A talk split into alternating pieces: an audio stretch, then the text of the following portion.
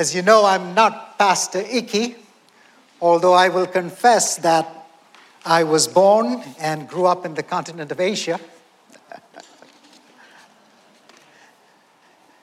but since I'm a stranger, my name is A.K. Kuruvilla. I'm one of the pastors here. I'm not often on stage, that's what I meant. So, um, one of the pastors here at Bayou City Fellowship. Turn with me to Nehemiah 9. We're in this series going through the book of Nehemiah. It was March the 1st, 2020, that we had a regular service, if you want to call it, uh, where there was seating to capacity of the room. Uh, there were no masks, and everything was normal. And then the coronavirus invaded our lives, and things changed. There was distress of all kinds beginning with that time, uh, and, and it went on for the whole year. There was distress on the social front, distress on the political front. Uh, there was distress because of the virus itself. And in our own sphere, there was distress because of some changes in our church. And as if that were not enough, uh, in 2021, we faced a deep freeze that basically froze us in position for a little while. And we're still dealing with burst pipes and wet sheetrock. Uh, it affected us personally here just a couple of days ago. About three days ago, I was on my way to the Cypress campus. My wife, Susan, called me and said, Hey, we're in real trouble here. I said, What happened?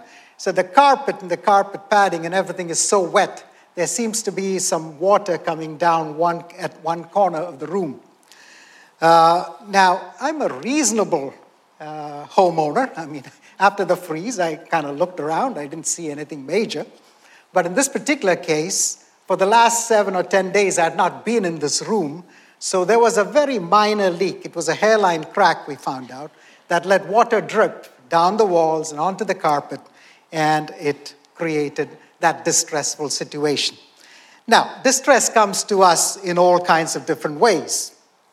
Uh, whether it be relational distress, emotional distress, financial distress, we are naturally inclined to find out what's causing this distress. That's our first step.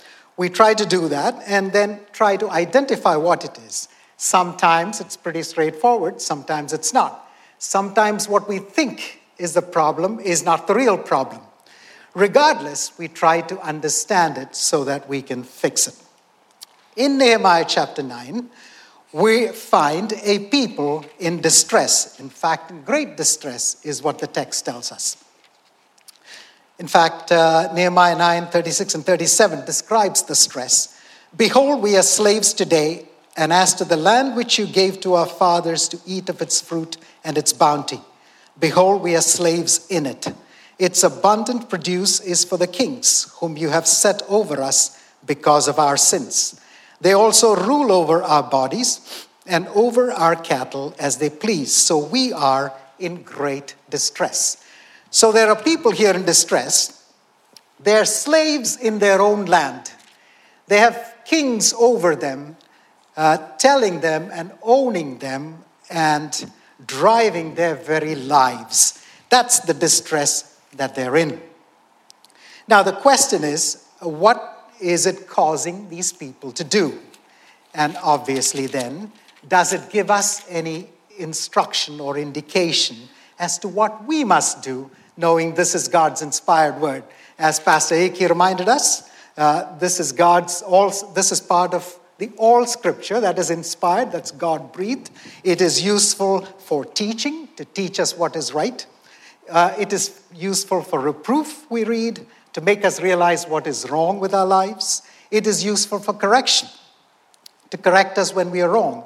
And it is useful for training us in righteousness, teaching us to do that which is right.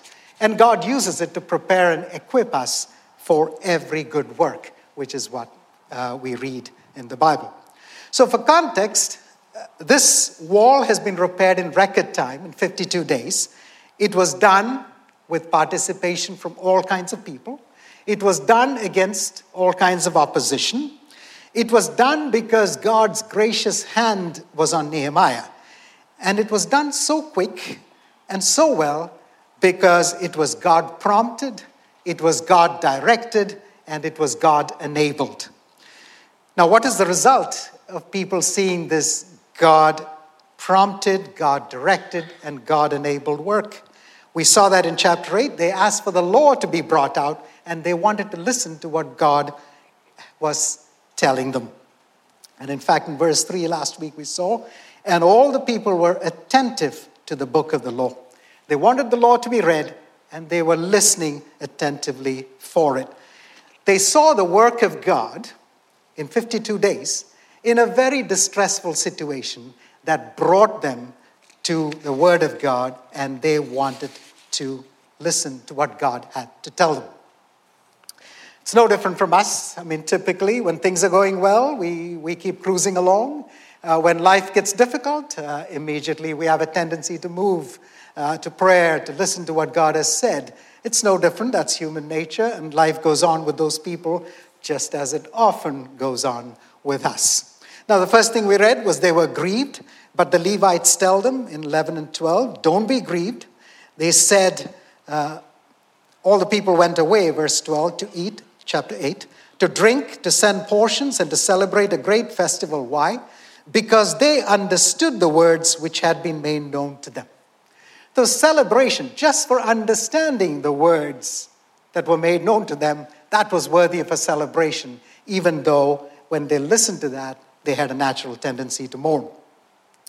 And then they, you find that they celebrated the festival of booths, and that hadn't been done from the time of Joshua. Verse 17 The entire assembly of those who had returned from the captivity made booths and lived in them.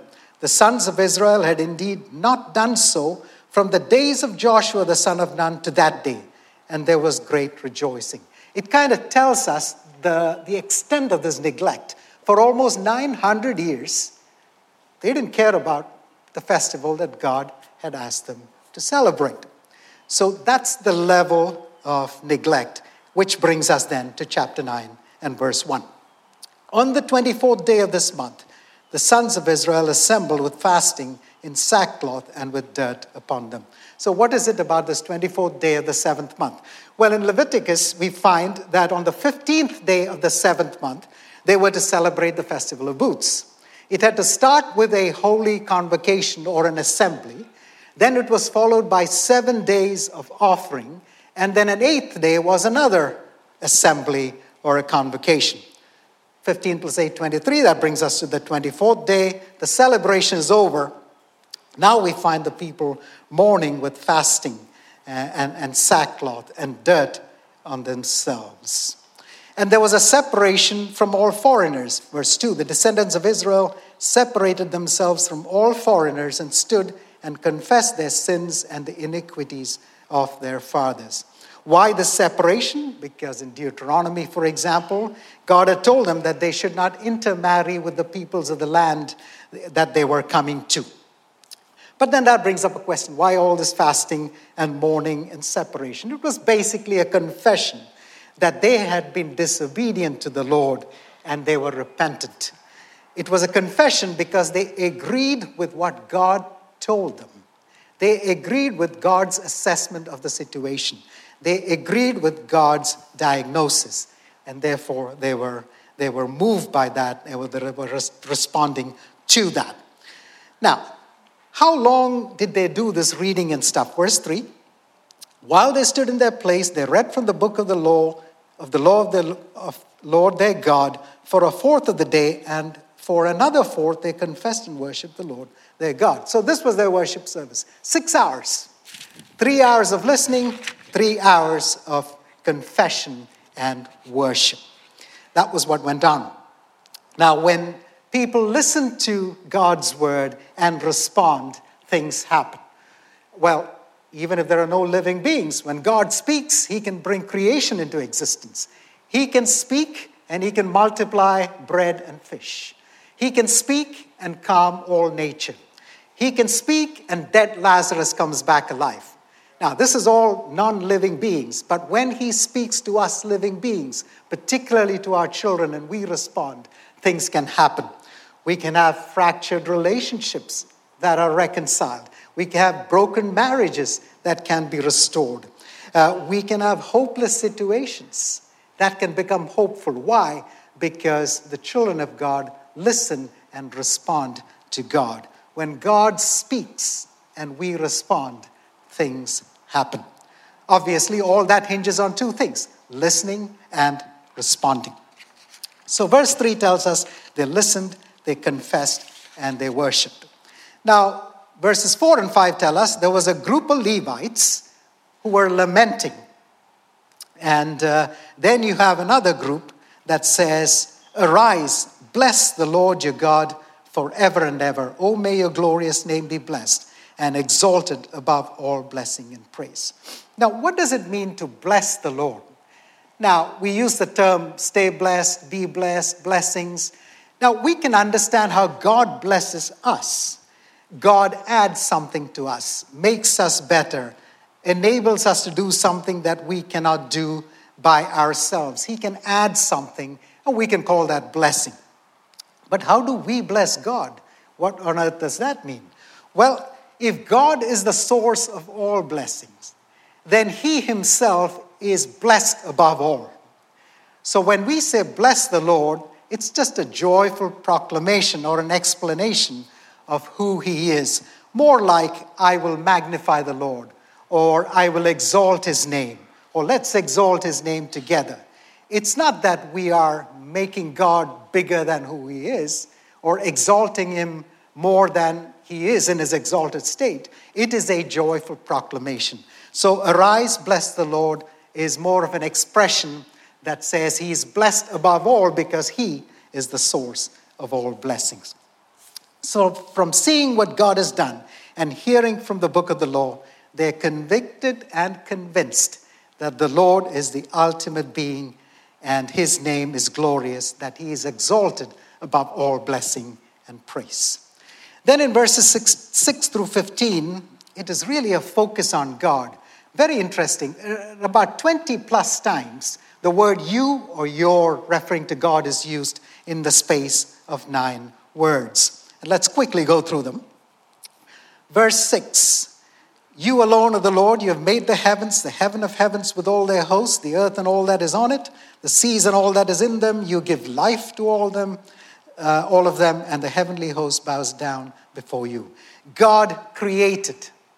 God alone is the creator, a creator of everything that we see and everything that we don't see. Then they go on to uh, recognize that God called. You are the Lord God who chose Abraham and brought him out from Ur of the Chaldees and gave him the name Abraham. He called this man and changed his name to Abraham, saying he'd be the father of a multitude, and gave him that name. He called him.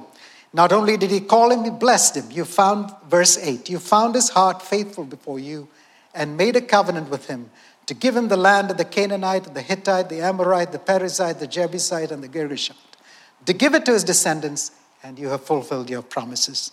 God is a God who created, he called, he blessed. They discovered this as they heard the law.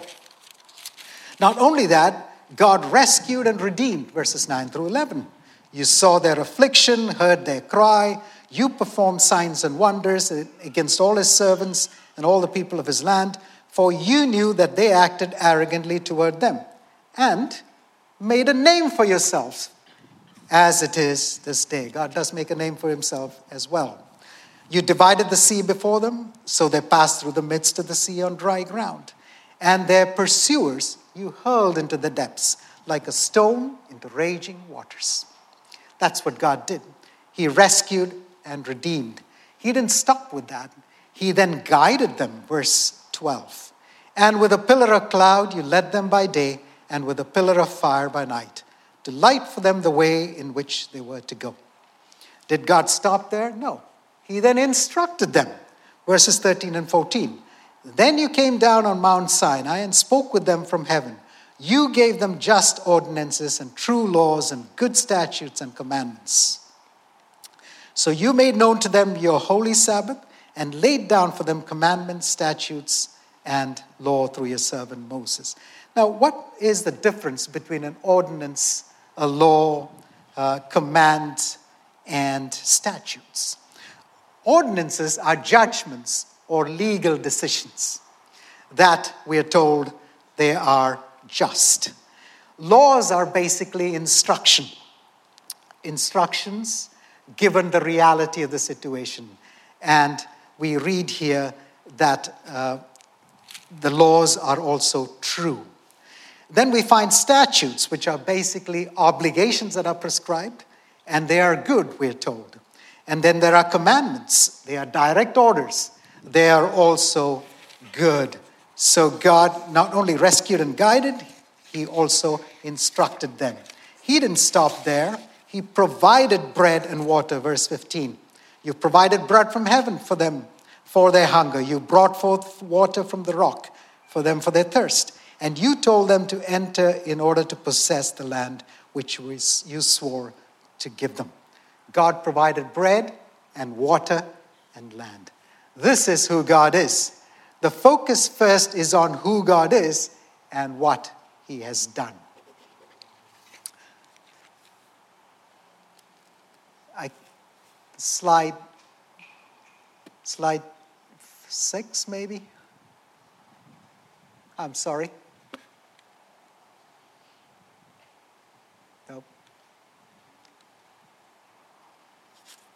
We'll keep going. sorry.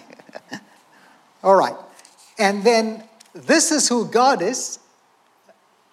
Go back a slide, please. Yes.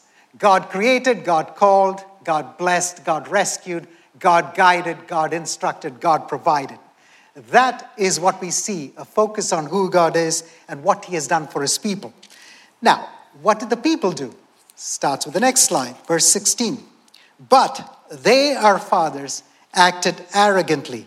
They became stubborn, would not listen to your commands. They refused to listen and did not remember your wondrous deeds which you had performed for them. So they became stubborn and appointed a leader to return to their slavery in Egypt. They acted arrogantly, they were stubborn, they refused to listen, in spite of who God was and what God did for his people. They did not remember, they conveniently forgot his wondrous deeds as they rescued them, as he rescued them from Egypt. Now you wonder, what on earth is going on with these people? How can they be so foolish and blind to what God has done? Now, before we quickly condemn that, we may want to consider this. If we are stubborn and refuse to listen to God's word in obedience, and if we act arrogantly, and if we conveniently forget God's wondrous deeds in our life, we have to ask ourselves what on earth is going on? How can we be so foolish and blind? But that's what people did. Well, how did God respond? Next slide. Verse 17, the second part. But you are a God of forgiveness, gracious and compassionate, slow to anger and abounding in loving kindness, and you did not forsake them. God did not forsake them. God is a God who's gracious and compassionate, is what they learned and verses 19 through 21, God provided for them even when they called something else God, right? Uh, we find that in verse, verse 18. Even when they made for themselves a calf of molten metal and said, This is your God who brought you up from Egypt and committed great blasphemies. Even when they did that, you, in your great compassion, did not forsake them in the wilderness, and you continued to guide them. Pillar of cloud did not leave them by day to guide them on their way, nor the pillar of fire by night to light for them the way in which they were to go. He didn't stop there. He went on from there and enriched them. Look at verses 22 to 25. You also gave them kingdoms and peoples. This is in spite of the way they responded to him and allotted them to them, allotted them to them as a boundary. They took possession of the land. You made their sons numerous as the stars of heaven, and you brought them into the land which you had told their fathers to enter and possess. So their sons entered and possessed the land, and you subdued before them the inhabitants of the land, the Canaanites, and you gave them into their hand with their kings and the peoples of the land to do with them as they desired. And they captured fortified cities and a fertile land. They took possession of houses full of every good thing hewn cisterns, vineyards, olive groves, fruit trees in abundance. So they ate, were filled, and grew fat, and reveled in your great goodness. God enriched them beyond their wildest dreams. Even though they refused to listen to Him, they were stubborn and they were arrogant. God was good to them. Then, if we go to verses 26 through 31, we see the cycle of how God works with them, how they respond, and what happens. So, three times we see people's action and God's response. Verses 26, uh, we see, first of all, but they became disobedient and rebelled against you, and cast your law behind their backs.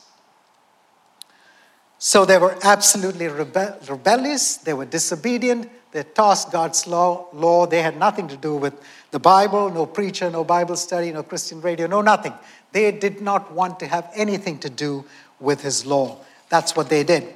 And, uh, and, and then we find, verse 27, what happens. Therefore, you delivered them into the hand of their oppressors who oppressed them. But when they cried to you in the time of their distress, you heard from heaven, and according to your great compassion, you gave them deliverers who delivered them from the land, hand of their oppressors. So there's disobedience and rebellion. God delivers them into the hand of some oppressors. They get oppressed. Times get tough. They cry out. God delivers. Now, it doesn't happen just once. You find that happening again. Verse 27 or verse 28. But as soon as they had rest, they did evil again before you. Therefore, you abandoned them to the hand of their enemies, so that they ruled over them. When they cried again to you, you heard from him. And many times you rescued them according to your compassion. The same story. They did evil before God, and God abandoned them into the hands of their enemies. They suffer, they cry out, and God comes and rescues. That's not over. Verse 29 through 31. God then admonishes them, sends them prophets, and yet they acted arrogantly and did not listen to your commandments, but sinned against your ordinances, by which if a man observes them, he shall live. And they turned a stubborn shoulder and stiffened their neck and would not listen. However, see what God's doing. You bore with them for many years and admonished them by your spirit through your prophets. Yet they would not give ear, and therefore you gave them into the hand of the peoples of the land. So again, acted arrogantly, they would not listen, they would not listen to the prophets, so he delivers them into the hands of their enemies. So, what happens this time? Where is their cry and where is God's deliverance? Well, the cry comes in verse 32 because it's the same cycle. They do evil, God, God's judgment, then they cry, God delivers. So here again, they act arrogantly, they don't listen. God delivers them into the hand of oppressors. Now they can cry with hope. Why? Because they have seen what God has done in the past. Now they're crying with hope. So they say, verse 32 now, therefore, our God, the great, the mighty, and awesome God who keeps covenant and loving kindness, do not let all the hardships seem insignificant before you, which has come upon us, our kings, our princes, our priests, our prophets, our fathers, and on all your people, from the days of the kings of Assyria to this day. Hardship has fallen on us. Please, please don't consider this insignificant verse 33 to 7, 37, they, they, they recite again how just God is. You're just in all that has come upon us.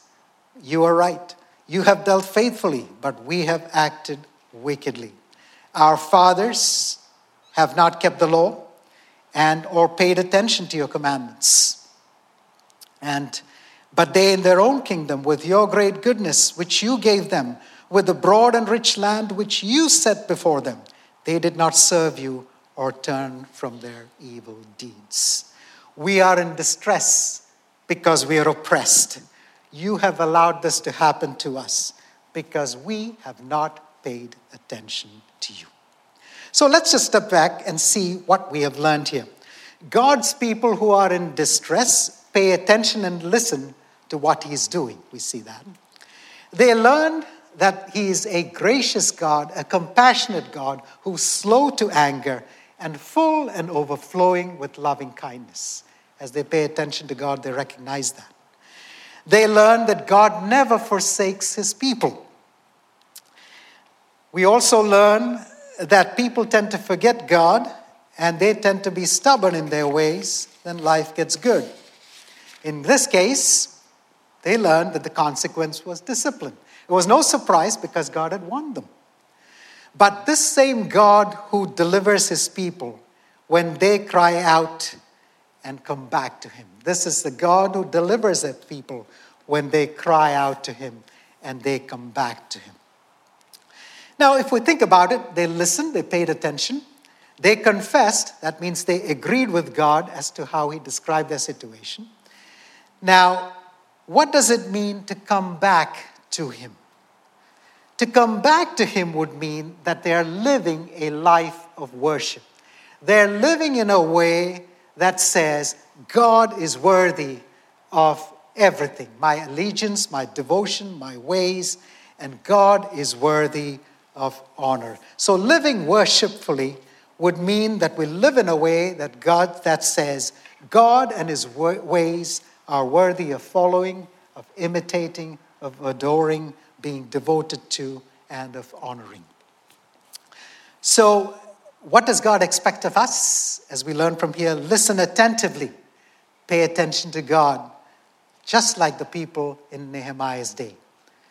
We learn that we ought to confess wholeheartedly, agree with God as to what he says about him and about us, just like the people in Nehemiah's day, and live worshipfully. If it is God who worship, if it is God who is worthy of all our allegiance and devotion, then we should follow him in obedience, just as the people did in Nehemiah's day. And we'll see a little further that further in the next chapter next week. So, what does all that look like in daily life today? I want to illustrate that to you by looking at a couple of points in Romans chapter 12. Turn with me to Romans chapter 12. What does living worshipfully mean in normal daily life? There are many ways to illustrate it, I'm just picking a couple. Romans 12 says, one familiar verses, Therefore I urge you, brethren, by the mercies of God, to present your bodies a living and holy sacrifice, acceptable to God, which is your spiritual service of worship. Uh, I don't know whether you've thought about it. A sacrifice, once delivered, is one offering, a cut perhaps, and it's done. But a living sacrifice, that is painful, that is costly if I have to be a sacrifice on the altar that's living, that means I, I would be one who's suffering in pain and, and going through a very costly exercise here to be a living sacrifice, which we are told is the acceptable form of worship. So God calls us to live in a sacrificial way as living sacrifices, which is essentially living worshipfully. Now, what does that really, uh, how does that really play out? Let's take verses 3 through 5. For through the grace given to me, I say to everyone among you not to think more highly of himself than he ought to think, but to think so as to have sound judgment, as God has allotted to each a measure of faith. What might it look like if I listen wholeheartedly and live worshipfully listening to this. That I spent the day thinking of myself as I really am. What will my relationships look like? What might my conversations look like if we have if I have a reason, reasonable assessment of, I, of myself, not thinking more highly than I ought to think, which is a form of living sacrificially. If I think I am a somebody here, and if I expect you to treat me like a somebody, and if you don't treat me like a somebody, then I might be tempted to treat you like a nobody because I think so highly of myself. How do I work this? How do I live an obedient life? What's the fuel in my life that allows me to, to, to keep away from this kind of thinking, which is an acceptable form of worship? Well, he goes on to say, he hasn't left us without information here. Verse 4 For just as we have many members in one body, and all the members do not have the same function, so we who are many are one body in Christ, and individually members one of, one of another. And we have so many gifts and so on. So we ought to constantly remind ourselves that we are parts of the same body, and there is no reason for any of us to think more highly than we ought to think because God has adopted us and brought us into this one body that He has for He has made. It is not easy, obviously, it is hard. But if we struggle with it, then we have to constantly think about this. What about verses 9 through 10? Just another example.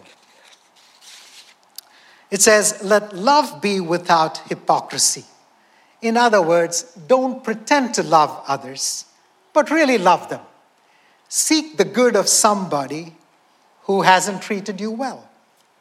What might it look like if we seek the good of a colleague, a boss, a friend, or perhaps a sibling who has said something that really hurt your feelings? What does loving a person like that look like? What does it look like to seek the good of a person. After all, that is living sacrificially. A, sacrifice, a sacrifice that's living an acceptable form of worship. How can we cultivate this desire to obey against our very natural instincts? The gospel is the answer. The next time you find it difficult to love someone, think about God's love for you. If God can love me, as unworthy and wretched as I am, and then shower me with overwhelming grace to bring me into his fold, and then to enrich me beyond measure. Is there any reason why I cannot seek the well being or the good of another? Is there any reason that I cannot love another? It is hard, don't get me wrong. It is hard. But I need to constantly think about what God has done in my life. And that, brothers and sisters, is gospel living. Or think about delighting to honor one another. Be devoted to one another, verse 10, in brotherly love. Give preference to one another in honor. What might happen to relationships at work or at home if we give preference to one another or take delight in honoring each other. How can we do that? It's not always easy. It's difficult to honor people who rub you the wrong way. It's difficult. But again, the gospel is the answer. If God could honor me when I absolutely did not deserve it, and then give me eternal life, and the joy of being with Him forever. Will that be enough fuel for me to honor another, to give preference to another? This is gospel living, and this is presenting our bodies a living and holy sacrifice, acceptable to God, which is your spiritual uh, service of worship. God's people in Nehemiah's day were in great distress. So, what did they do? They paid attention to what God said, they listened attentively. They agreed with God's description of the reason for their distress. They confessed wholeheartedly. They decided to live according to the instructions of God whom they worship. In fact, verse 38 there says that they came together and signed an agreement, and next week we'll see what they signed up to do, which is to live in obedience. They decided to live worshipfully. And so perhaps you're in distress. It may be emotional distress, it may be financial distress, it may be marital distress, parental distress, any kind of distress. But as God's people, we can do just the same thing that the people in Nehemiah's day did listen attentively, confess wholeheartedly, and live worshipfully. May God help us as we step forward, because after all, He's a gracious and compassionate God. He's slow to anger, He's abounding in loving kindness. He never forsakes, and He always rescues us. Father in heaven, we thank you for you are our God. You are our Father who has given us the privilege to come to you. As we listen to your word, we pray that you move our hearts to respond. Respond to live lives that are worshipful, that are truly obedient to you, that through all of that, you might be honored, that we might do this for your own glory and for our own good. To that end, help us, Lord, because we are helpless. We pray that you bless us to this end as we ask this in Jesus' name. Amen. We do have a time of uh, response here in prayer as the prayer team comes forward on either sides of the podium here. Please feel free to come forward. Uh, they would love to pray with you. Maybe it's a burden you have, maybe it's a praise that you'd love to uh, share with a brother or sister, and then pray together. This is our time to respond to what God what we have heard from God this morning.